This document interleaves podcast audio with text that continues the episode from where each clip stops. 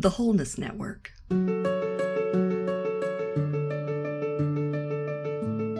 Awaken to the reality of wholeness.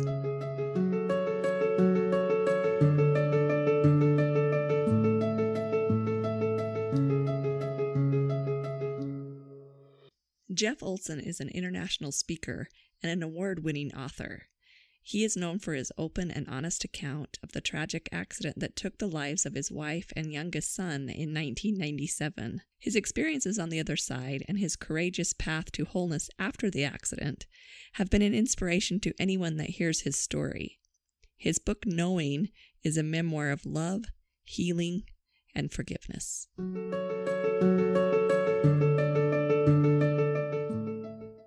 The first time I heard of Jeff Olson, he, one of my students, I have Reiki students, they told me about this book that they had read, that it was just absolutely amazing, and I had to read it. And so I read the book, and I'm not huge at reading books, but I could not put it down. I even had it in the car with me, so that if I even stopped at a stoplight for 30 seconds, I could read another paragraph. It was so riveting.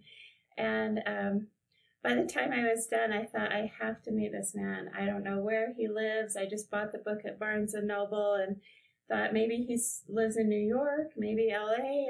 I'll just have to track him down because I want to hear this story in person. And so I started researching online and come to find out he lived 10 miles away from me in the neighboring city. And so I started going to some events we were having at that time so I could hear even more. And it was so powerful the first time because the book itself is just unbelievable. Your experiences and all that you learned and all that you went through. But then to meet the man and to hear you speak and to feel your spirit. And I really feel the truth of all that you learned and brought back with you.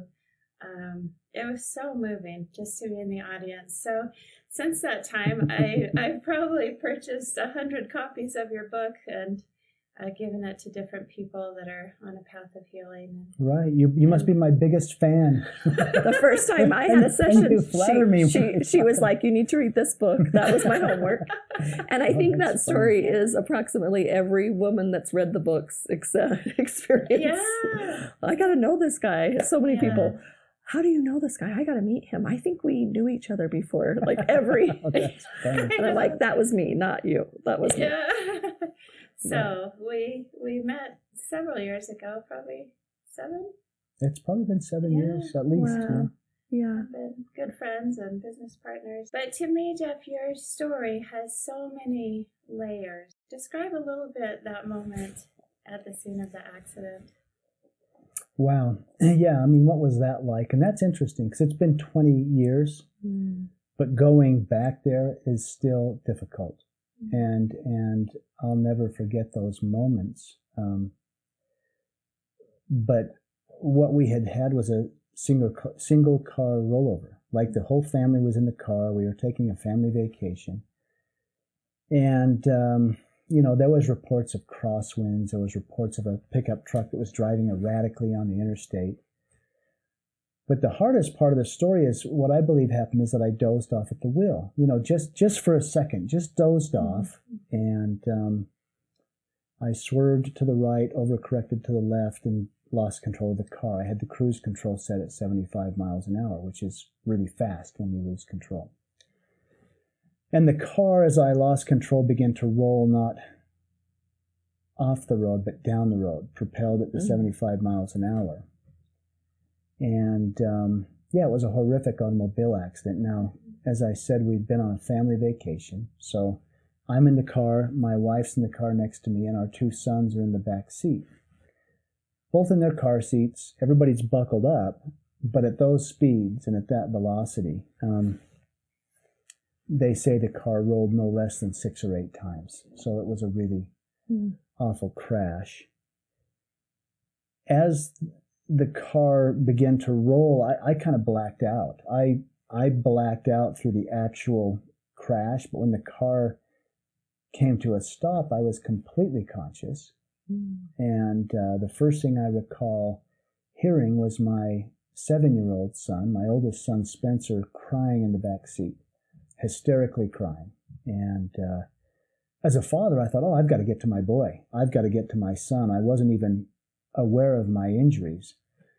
But in that moment of adrenaline thinking, I've got to get to him, that's when I realized I could not move. Mm. I mean, I was pinned. And I couldn't even tell if it was to the seat or the floorboard. And then I began to realize, wow, I'm hurt. I was struggling to breathe. There was intense pain. And I was fighting actually to gain my consciousness, or to maintain it, my consciousness. I'm like, wow, I've got to get to him, though. There's my son crying. Now, I wasn't aware of the injuries necessarily, but what had actually happened is that both of my legs had been crushed. Mm. And the left leg was eventually amputated above the knee. I mean, my back had been damaged. My rib cage had been damaged. My lungs were collapsing. My right arm had almost been torn off. And then the seatbelt had cut through my midsection and ruptured all my insides. Mm. But I wasn't aware of that. I just knew my son was crying and I had to get to him. But that's when the reality hit that no one else was crying. Mm. And that was the darkest moment of my life. Because it was in that moment that I knew. I thought, I didn't think. It's like, it was at that moment I knew Tamara's gone. I realized she was gone. Mm-hmm. And not to be graphic, but because she had laid her seat back, she was sleeping. Mm-hmm. She had laid her seat back, and so the seatbelt didn't properly restrain her. Mm-hmm. And she had suffered head trauma, which took her life. And I became aware of that, but then I also realized only Spencer's crying, and that's when I became aware that Griffin, my toddler, was gone too. And this was incredibly hard, because what had happened is his car seat had broken up and he had been ejected from the car. Mm-hmm. And my first thought was, oh my gosh, where is he? Mm-hmm. And then it was just an absolute knowing. He's gone too. So the darkest hell a man could ever be in. Here I am pinned. I'm losing consciousness. Mm-hmm. I've got a hysterical 7-year-old in the back seat. I know that both Tamara and Griffin are gone. And then the guilt hit. I was driving the car. I mean, I kept thinking, can't I just take back 3 seconds? This can't be real. So immediately. Yeah. That guilt was... Oh, immediately. It's like, I what happened? I got to turn back this clock. And so there was this intense guilt, but that's kind of at the scene of the accident, what was going on. Mm-hmm.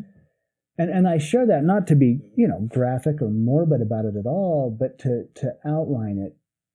It was in that dark moment, the panic, the terror of what had taken place. Mm-hmm. That suddenly things became very calm. And I don't know how to even describe that, but in this chaos, suddenly there was this calmness. And it felt like light came. It felt like light came and surrounded me. And the light was so tangible, it felt like it was this comforting blanket that was comforting me in the worst moment of my life. Mm. And then I seemed to rise above the scene of the accident. It's like I was elevating. It's like I was lifting out of all that chaos and all that darkness. And I was actually confused, thinking, well, what's happening? Mm-hmm. What's happening here? And I could breathe. The pain was gone. I'm like, am I okay? That was my question. Am I okay? And I realized I am okay. But it was about that time in this bubble of light, if you will, that suddenly Tamara, my wife, who I knew was deceased at the scene, mm-hmm. suddenly she was there in this bubble of light with me, mm-hmm. and she was okay. And mm-hmm. when I say that, I mean, that's the only reason I shared what I did mm-hmm. earlier, knowing what took place in the accident mm-hmm. and knowing what happened. But there she was, mm-hmm. and she was gorgeous and beautiful, and there was no head trauma. There she was, just as radiant as she had ever been, except she was emphatic. That I got it. I had to go back. Mm. I mean, she was saying, "You've got to go back. You've got to go back. You can't come. You've got to go back." And I learned a lot about choice in that moment, because there I was looking at the woman I loved more than life, and she was okay, and I was so grateful to be with her, but I also knew I had a little 7-year-old in the backseat of the car crying hysterically, and I made a choice, and I chose to come back. So did you ever think, oh good, that was just a dream? Or you were always consciously aware of, you knew what was going on? Do you know what I mean? At first I was a little bit confused, like what's happening? Right. What's real here? Okay. And the strange thing is, in the light and having this conversation with Tamara was so real. It was far more real than this weird, foggy dream that is life. You know, I mean, the crash seemed like the crazy dream, and this seemed real, this interaction. But I also was very aware that, yeah, I really did have a 7-year-old son in the backseat of that car. Wow. And I was going to have to make a choice to step out of this piece. Right. Back into that chaos. So there was no coming out of the dream like, oh, what's happening? I mean, you knew. Yeah. You knew that was still the reality. I knew that was the reality. Wow. In that realm. Right. And this was the reality in this realm. And it was a little bit confusing. Yeah. But yeah, I knew that was very real and that I had to go back. Wow. That is fascinating, because I think you would go, wait, what's really real? And you did not. It was just, you knew. That's fascinating. That's fascinating. Mm-hmm. One of the things that I love most about your story is, and it's probably the part you hate, is because when you talk many times about the responsibility you felt for the accident. Right. But in the time when I was introduced to your story and your book, I thought it was just interesting because I was looking for signs from heaven to make my life better. And you were given that, but it did not make your life better. It did not take away the human experiences. No. I mean, people could misunderstand. Yeah. And you know, that was the interesting part of that. I mean, here I am having this conversation, which I hesitated to share that for years, because how many people lose loved ones and they never get to say goodbye? Right. You know, they don't get to say goodbye or have that interaction, and I did. And then leaving that interaction, I found myself wandering around a hospital. When I say wandering around, moving at will in a level 1 trauma center with the doctors, the nurses, the patients, you know, and really kind of marveling about, wow, so I was there, now I'm here. And yet the interesting thing is, as I moved around that, I could see the patients, the doctors, the nurses, the families of the patients. But everyone I saw them absolutely perfectly. And when I say that, I knew everything about them. Even though they were strangers, I knew their love, their hate, their joy, their motivations. And I was experiencing their lives as if they were me. I mean, I knew them as well as I knew myself. And I recall brushing against a nurse, you know. And when I say brushing against, it didn't feel physical, but there I was moving, and I felt everything about her. In fact, I felt her emotions. I felt her abuse as a child. I felt what that was like for her. I also felt the compassion that was within her because of that, and why she was in this setting, while she was a healer working in a hospital. And it was, you know, I mean, in a moment, just a pass by, but I knew everything. And that was true of everyone I saw, to this degree that it's like, wow, what magnificent souls, what beautiful people. And here I was, I'd just been in this horrific accident, but I was seeing things in this light of peace and love. And it changed everything. In fact, I grew up in a Christian home, and we read the Bible. And as I was experiencing all these strangers, if you will, and yet knowing them with such love, the verse came up that, you know, inasmuch as you've done it unto me, you've done it, or inasmuch as you've done it unto the least of these, you've done it unto me. And I used to think that was a nice verse about being nice, but I was experiencing, wow, at a different level, they are me. I am them. And perhaps the master that said that was saying the same thing. I am the beggar in the street who's naked. I am the man in prison. I am all that, because that's what it felt like. I was experiencing an absolute oneness of connection to everyone around me. So I have a question about that, Jeff, because you still possess that unconditional love. You make everyone that you meet feel like they're your best friends. So are you still able to connect in that way and feel everything people are feeling, or just because of that experience, you would never treat humanity the same? Well, the latter, because of that experience, judgment went out the window. I just no longer felt that I could judge anyone, because in that setting, everyone from the heroin addict, to the saintly older person, it's like, wow, what beautiful, magnificent souls. So yeah, that's true. Now, do I wander around the streets and feel that now? Not always. No. I mean, I go to work, I get mad at the neighbor. I live my life. Okay. But there are times when it seems like that veil kind of divides, and I can look at someone and really see them and really feel them. And it's often unexpected. Mm-hmm. It's not like I can control that. But if I choose to, and this is the key, I mean, if I really choose to look at anyone, and the eyes are the window to the soul, but if I really choose to look at them, often I will feel an intense connection and a beautiful love, not a romantic love, but this connection and love for who they are and what they're doing. I mean, homeless people, people that you might think are despised, or the ones that you wouldn't hang out with, or even someone that you might see as an enemy or far different than I am. If I stop for a minute and really look at them and look with a heart open to see them, suddenly it's like, wow, we're not so different after all, I mean, and I think about that. Without some of these spiritual experiences, I could be strung out on some corner somewhere, wondering what happened to my life. Right. So they are me, and I am them, and there's no, there's not that much difference, really, if we open up our eyes and consider it. How can we? What is your advice to someone that hasn't had that experience? You mean to open up your eyes and see? Yeah, how do you practice that? Yeah, you just do it. I mean, and forgive the vagueness, but it's really interesting. I mean, if you open up your heart, see, so often we interact with people intellectually or through judgment or through sight. Oh, they're not like me, or they're different. They're a different color, race, they're a different religion, they're a different gender, they're a different sexual preference, or whatever that might be.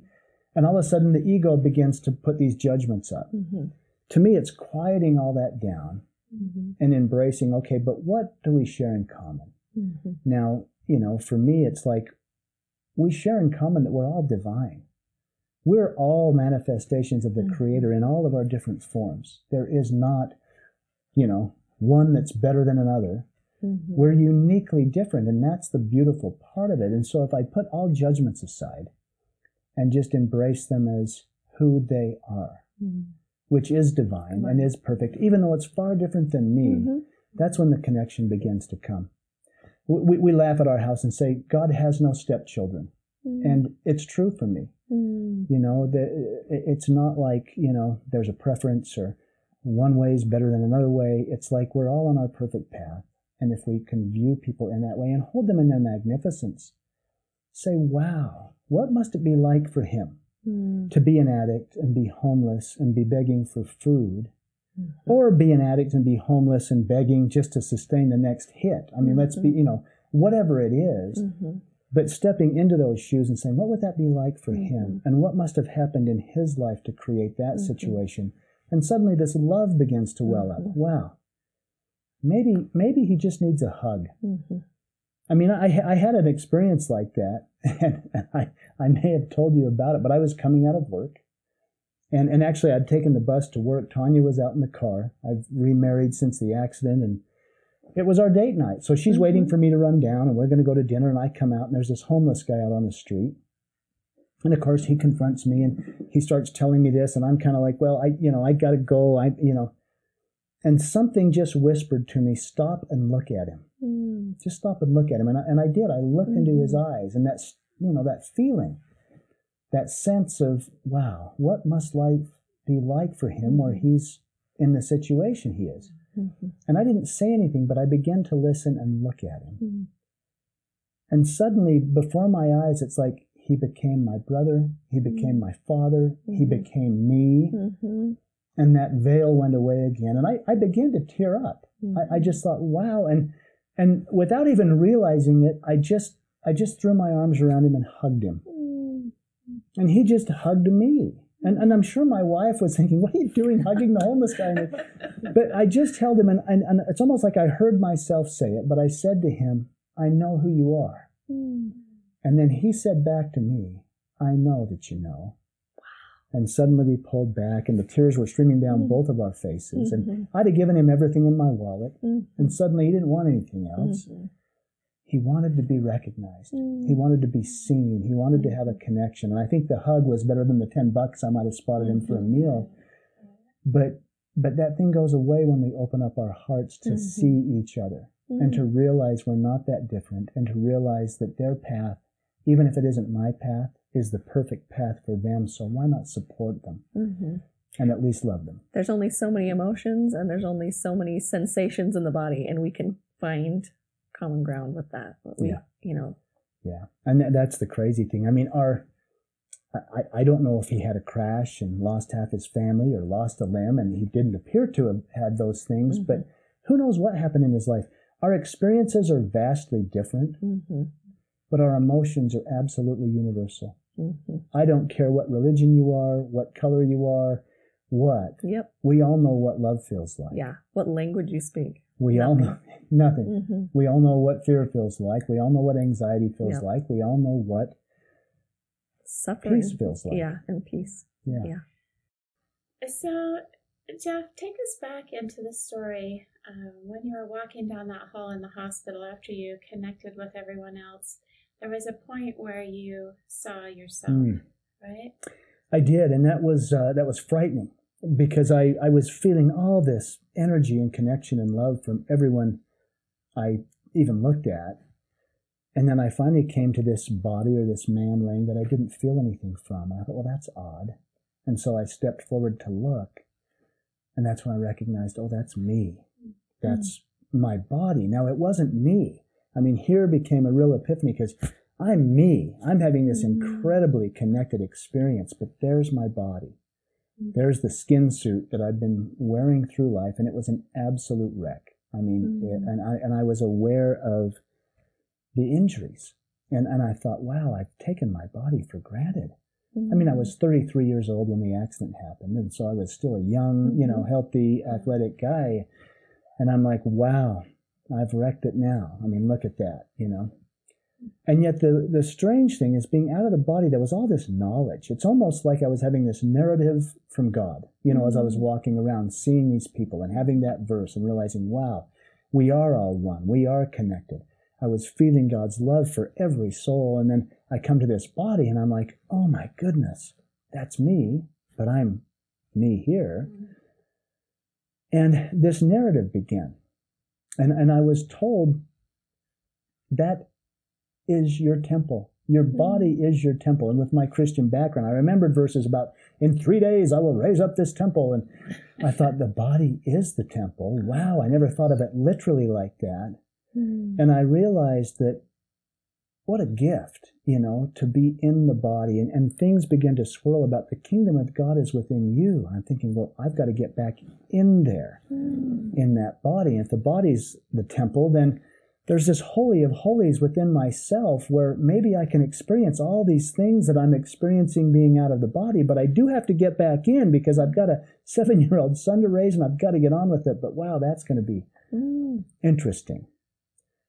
Now, the crazy thing about going back into the body is it was as natural as coming out of it. I mean, when I left the body, it was as natural as walking from one room to the next. And I won't dwell on that, but, people say, oh, they must have had a violent death, or what a horrible way to go. And I guess you could assume that the way I went was horrible. But leaving the body was so peaceful, so beautiful, so natural.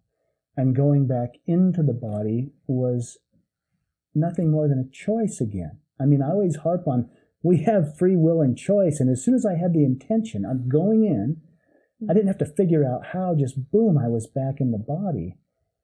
But then back to all the pain, the grief, the trauma, the guilt, the regret. I mean, just it was so heavy and so difficult and so hard, and I felt so dense.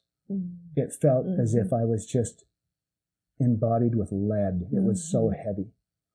And I was intubated. I had a big tube down my throat that was doing the breathing for my lungs. My legs were both immobile, obviously. My right arm was immobile. And they eventually tied down my left arm because I kept grabbing at all the medical equipment. But I had a whole new comprehension of what it meant to be still and to be in the body or in the temple or in that place. And very often I would have to reflect and go within, literally kind of hiding from what was going on without. Mm-hmm. But there were also times where I would go outside. Mm-hmm. My soul just needed a break. Mm-hmm. And so I did spend several months in the hospital. I had 18 surgeries in total putting me back together. But in those early months through the ICU and other things, it's like I had one foot in this realm and one foot in the next. Mm-hmm. And I had some pretty incredible things happen. When you said you would go out of your body, so would you just kind of go unconscious for a bit and not remember that? Or do you remember saying, I got to take a break? Well, it's funny. I'll tell you what. I was so damaged. And I had been given a self-control morphine feed. Mm-hmm. So I could hit the morphine feed your best and give myself a shot of morphine. Yeah. The interesting thing is the physical pain was nothing compared to the emotional pain. Mm-hmm. And in my consciousness, I would hit that feed until it basically just knocked me out. And then I would experience myself standing over in the corner, watching it all, thinking, oh, wow, feels good to be out of there. Wow. But knowing I was tethered, knowing I'm going to get through this, I am going to get well. And my young son, Spencer, who was 7 years old at the time, he's now 28 and all grown up. But at the time, that was my motivation. I have got to get through this for my boy. I have got to survive this for my surviving son. Wow, wow. And, so even though I felt as if I was taking a break, it was always, all right, let's get on with it because we've got a job to do here. Wow. And some of your descriptions, Jeff, of your experiences in those other realms are just some of the most beautiful I've ever read, describing heaven, I don't even know if you call it that, but tell us about those experiences. Well, and heaven's an interesting word, but there were times that I would leave the body, and the most profound time. And I do want to point this out because my most profound experiences were at the scene of the accident, before there were any narcotics, or before I was hitting a morphine button. Mm-hmm. And actually, perhaps the most profound was at the end of my hospital stay. I was out of ICU. I was out of surgical recovery. I was actually in the rehabilitation wing of the hospital. Mm-hmm. And I fell into a deep sleep. And it was a conscious sleep because I had been laying on my back so long, the back of my head had actually been rubbed bald. I'd rubbed all the hair off the back of my head. And my brothers were there teasing me about that. And I can't say enough about my family and my brothers. I mean, they practically lost their jobs, to be there with me. Anyway, and they were teasing me about the bald head. And they had finally stabilized my abdominal injuries, which they'd had to leave open for months because of the infections and all that was going on. And so I was finally able to roll on my side. Now, it seems like such a simple thing, but I was finally able to roll on my slide, on my side and sleep. And I fell into this beautiful sleep. And I thought, oh, it feels so good. I haven't slept for months. This is beautiful to sleep. And then I felt that light again. And I thought, this is like at the crash. Oh, that light, that love, that warm comfort. And I felt as if I was rising above the hospital bed again. But this time the light went away. And I found myself in just the most beautiful place. And, Robin said heaven. I couldn't even find a word. I mean, the only word that comes close to what I experienced was I was home. I mean, I was home. It was so welcoming. It was so beautiful. And I actually began to run. Now, having been I was a Division I athlete once upon a time in college, and I knew in this realm I wouldn't be running with the damage to my body, yeah. but I began to run. And it was such a physical experience. I mean, I could feel it. I could feel the soft ground under my feet and the energy firing up through my calves and thighs. Mm-hmm. And I was joyfully just thinking, I'm home, and look at this, I can run. Mm-hmm. And it was about that time I realized I'm not here to stay. I got that message. Mm-hmm. And there was this corridor to my left, and I knew intuitively I'm supposed to go down there, or I'm choosing to go down there. Mm-hmm. I just knew I'm going down there. Mm-hmm. And I did, and I began running down the corridor, and at the end of the corridor was a crib. And so I raced to the crib, and I looked in, and there was my little Griffin. There was my little boy, sleeping as peacefully and as beautifully as he was when I had glanced at him just before the crash in the car. He was sleeping in his car seat. Now, I can't even describe what that was like, wondering what happened. You know, he was thrown from the car. I had had no interaction with him through all these mm-hmm. long months in the hospital, but there he was, and I swept him up in my arms. And that was physical. I could feel him. In fact, I noticed the heat from his body. When wow. you pick up a sleeping child, uh-huh. they're a little warm. And I held him against me, and he was solid against my chest. And I thought, then I could feel him breathing. Mm-hmm. I could feel his ribs expanding. I could feel his hot breath on my neck. And I reached over and smelled his hair. I could smell. And I thought, it's him. It's really him. And he's okay. It was almost like when I saw Tamara and thought, they're okay. Mm. And of course, I was weeping and holding him and just marveling that, do I really get to say goodbye to him too? And as I was holding him and having this moment, I began to feel this intense presence behind me, this cosmic, powerful, overwhelming presence. And I actually became fearful. I thought, that's God. Mm. And what began to go through my mind is, my little boy's dead because I crashed the car. He's here, and yet he's not dead. He's alive and well in my arms, but he's in this realm because I lost control and crashed the car, and that guilt began to come up again. And my thought was, I hope I'm forgiven. And as this presence came closer and closer, and my fear came up more and more, like, oh no. As I held my little boy, I felt those divine arms wrap around and hold me. And that even felt physical. I was like, wow. And then just all the information flooded in. The message was, there's nothing to forgive. Everything's in perfect order. And I just had this download. It's like just all this knowledge and love and peace and truth and light just began to flow through me. And I saw my life, and I began to judge my life. Oh, that was a mistake. Oh, no, that I didn't mean it.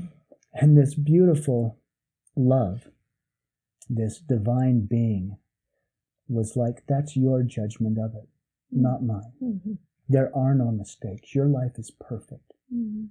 And it was really interesting holding my little boy and feeling his perfection and knowing how I felt about him. He was perfect to me. He was just learning how to walk. And, he's fallen down and slobbering, and you know how they are. Yeah. But to me, he was perfect. And there was this insight that, wow, that's how God sees me, is perfect, just like I see my little boy. And he's just celebrating the fact that I'm learning to walk. Mm-hmm. And so as I'm watching my life saying, well, yeah, it was almost this laughter, and it wasn't laughter like hee, ha, ha. It was like joyful, yes. Yeah. Isn't it beautiful that you made that choice? Wow. And look what you learned from that, and look what happened, and look at how your life has unfolded. And there was a big shift because I grew up believing that God did it all, that God tested me, that life was a test, and that even the crash, was a test. And boy, how am I going to react in this? Would I maintain my faith or my belief or whatever? And it all completely shifted in all that love. And I was thinking, wow, life isn't a test, as I'm seeing it through these divine, higher perspective eyes. Life was an absolute gift. Everything, all of it was a gift. And as I was working through this and realizing even that I had created it. See, I always wanted to give God the blame or God the credit. Mm-hmm. And here it was completely turned where I had created it and I had complete choice. Mm-hmm. And I was given a choice. I mean, in all that beautiful love and light, I was told you can be mad at God and mm-hmm. think that God ripped away your family. Or you can beat yourself up for the rest of your life because you were driving the car. Mm. Or in this beautiful, peaceful moment, you have the opportunity to choose. You can choose to give your son back and give him away, and therefore nobody's taking him. You're exercising your will. And in all that love and in all that peace, I was able to kiss my little boy, and I gave him back. And then I woke up in the hospital bed, back to the amputation, and this leg was in a brace, and this arm was all bound up, and I had a little different insight. It's like, wow, everything's a choice. I'm in control. It's like my will is God's will in many ways, because I was experiencing that God's will was free will, that I had a choice in everything, and that, yeah, things had happened, but in some weird cosmic plan, I had planned that so my soul could expand in the ways I chose for it to expand.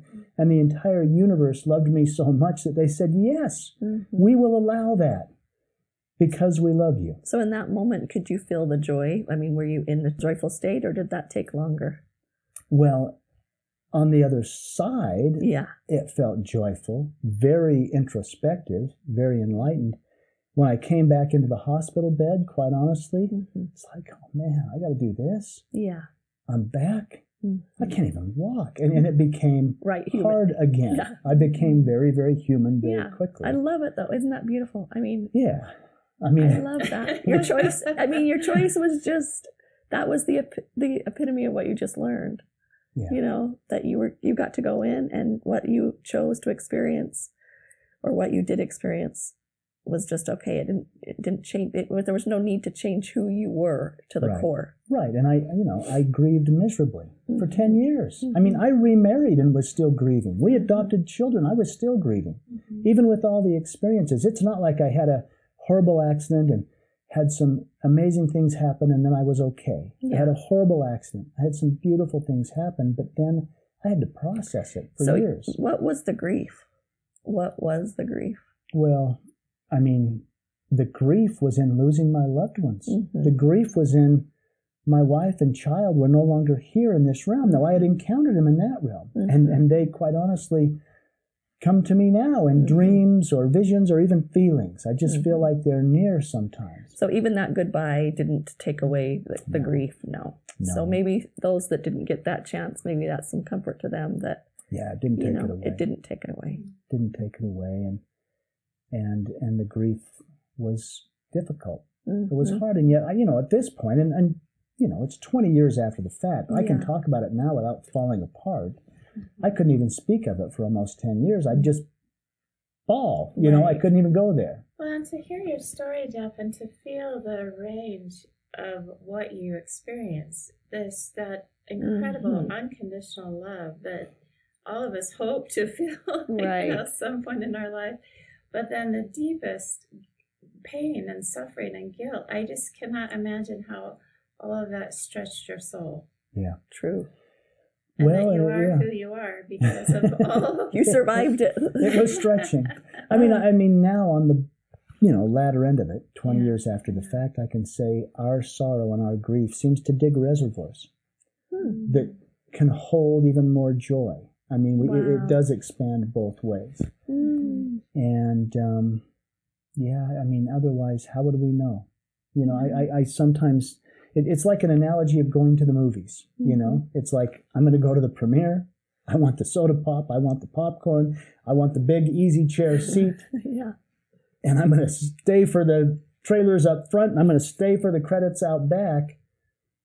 But I'm going to have the sticky floor and the gum under the chair too, because I wanted my money's worth. It's like we all wanted to get all we could out of this experience here. And even for me now, the purpose of life is to experience because it's the only teacher. Otherwise, how would we know? So true. And I've heard you say that if you had to give advice to someone, or if you looked back at your life and wanted to do it different, that you would fail harder, fail bigger, you would take more risks. Yeah, I have said that. I mean, I think we're so careful and we're so cautious. Yeah. And yet we're created to be joyful, to experience life, you know, to literally drink it in and taste it and breathe in every breath as if it's pure love. Mm-hmm.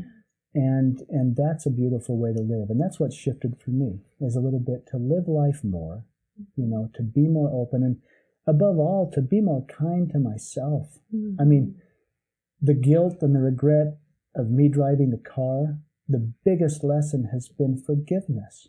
And who's the hardest person to forgive? Mm-hmm. Is me, for me. Mm-hmm. And so what a beautiful gift, what a beautiful process to be able to experience all that, knowing that nobody really ever dies. They simply go on. And I have the support of my loved ones. I've been able to create a life in this realm that's beautiful, and you know, things seem to roll on. Mm. That's amazing. So one of my favorite people is Tanya. Yeah, she's awesome. She is. I told her, you are a heroic person. I mean, a truly special soul to move into that space and be able to love in a way that held that space for you for 10 years to grow and to grieve. And even today, she continues to hold that space. You feel that with her. Oh, yeah. I mean, and it's really, again, this is another very deep personal story, but my wife who had passed, Tamara, when I began to have feelings for Tanya, there was guilt with that. I can't imagine. It's like, how I was driving the car, how can I be, you know? Mm-hmm. And yet, it was one particular day that I was bawling up on Tamara's grave, saying, and I was mad. I'm like, how could you do this to me? Mm-hmm. You know, I mean, I'm attempting to walk, I'm trying to raise our son, and I'm so lonely. Mm-hmm. And I'm so miserable, and you're in that beautiful place. How dare you? How could you do this? And as I was pouring my soul out, I swear she came to me. I felt her hands on my shoulders behind me as I was hunched over what was her headstone. And the communication was so clear. Mm-hmm. She said, "Stop berating me. I loved you enough to leave." I would have loved nothing more but to stay and grow old with you. But that wasn't the plan. We had an agreement. We had a contract. And you're learning things and doing things you would have never done had I been here. And, of course, you know, I was still in my argumentative mood. And I said, well, yeah, but I'm having feelings for another woman. Yeah.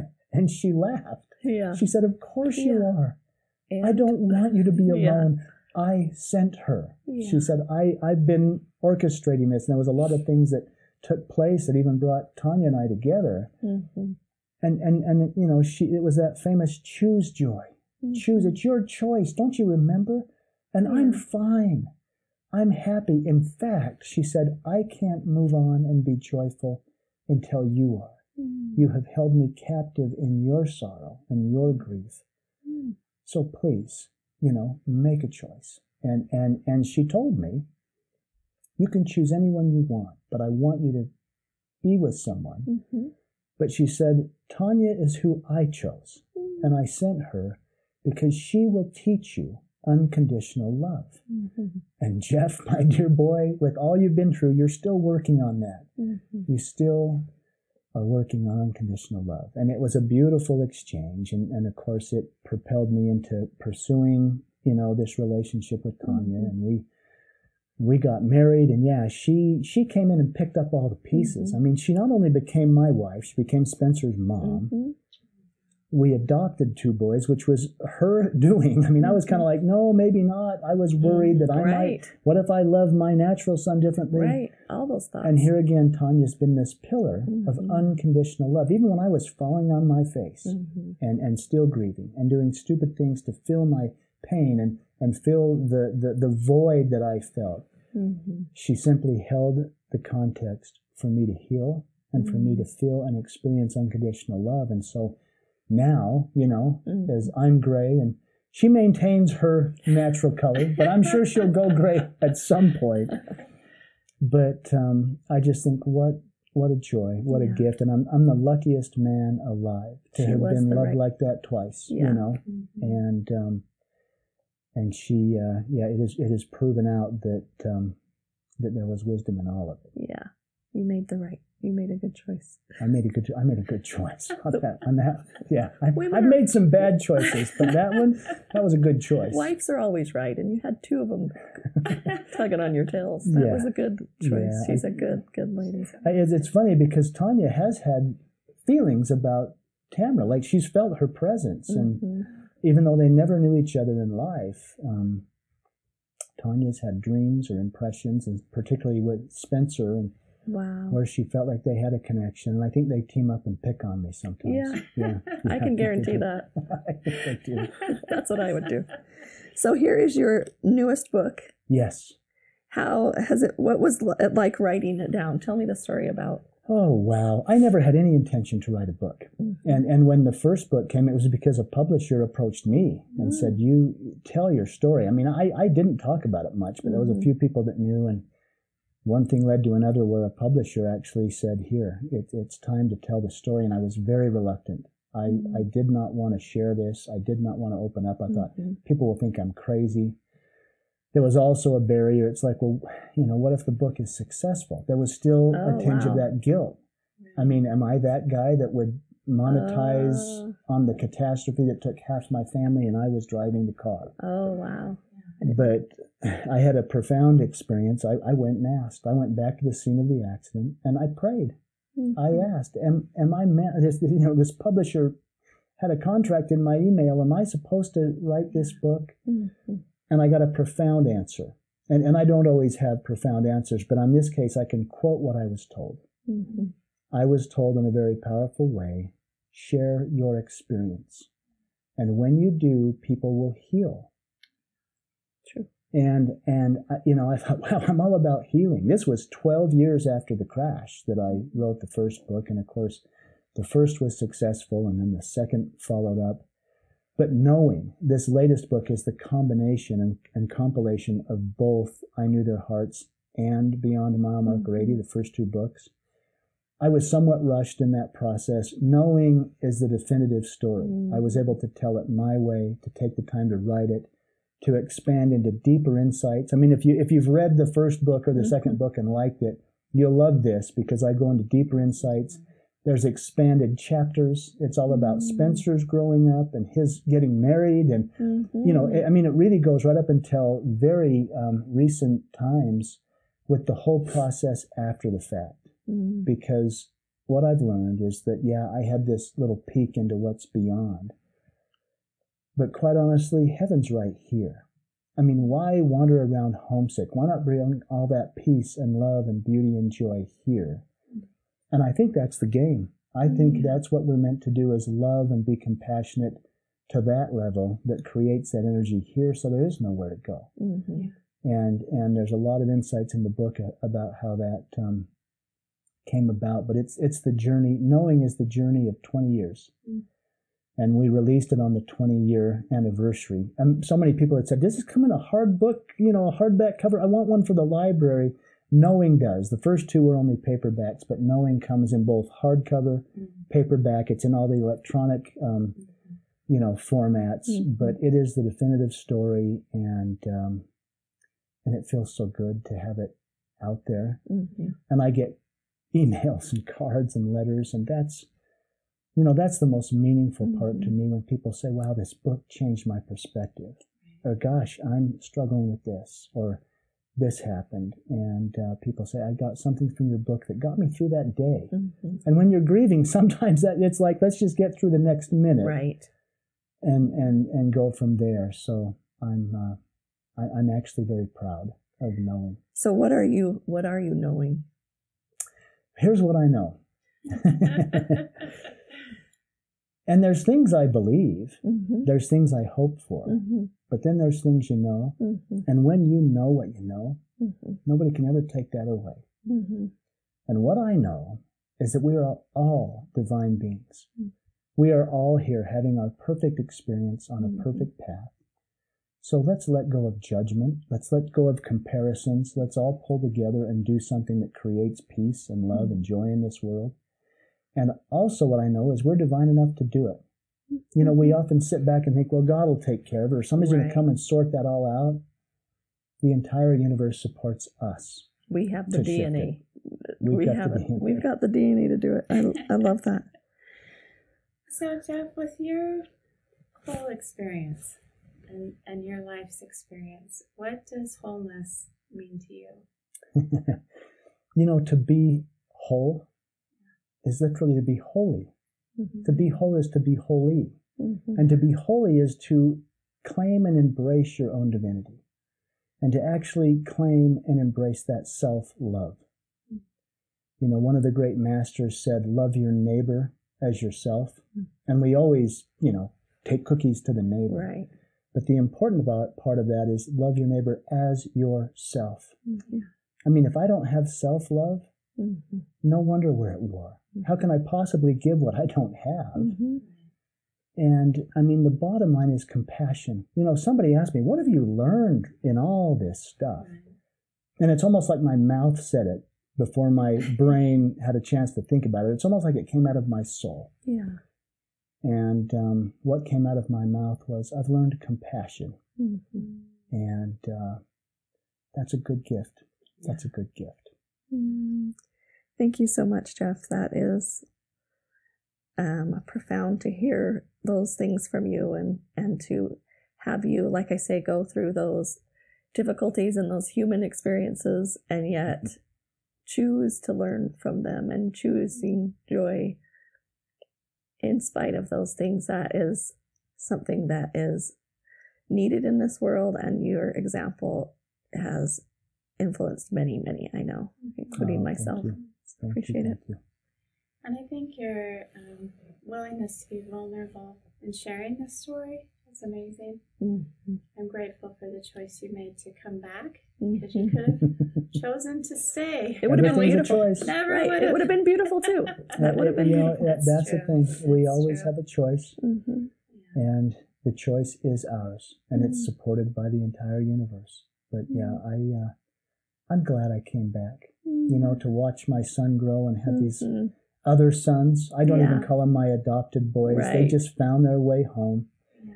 And the teachers they've been to me, and when I say teachers, it's not always easy. Yeah. Oh, you know, there's always challenges, and yet that's what we're here for, is for the challenge and to learn and grow and develop and literally to remember. Mm-hmm. I don't know that we're learning anything. We're probably remembering what we truly are, and that is divine. We came from love, and we're getting back to it, and that's where we're going. Mm-hmm. That's awesome. Maybe that's the testing. We're testing out what we remember. We're testing it out. That's right. What do you recall about all that?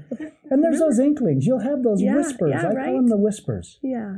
It's like, wow, I feel that, or I sense that, or I know that. Yeah. And trust those. Yeah. Trust those whispers, because that's the guide. Try it out. Yep. All right. Well, thank you, Jeff. Thank you so much. Thank you.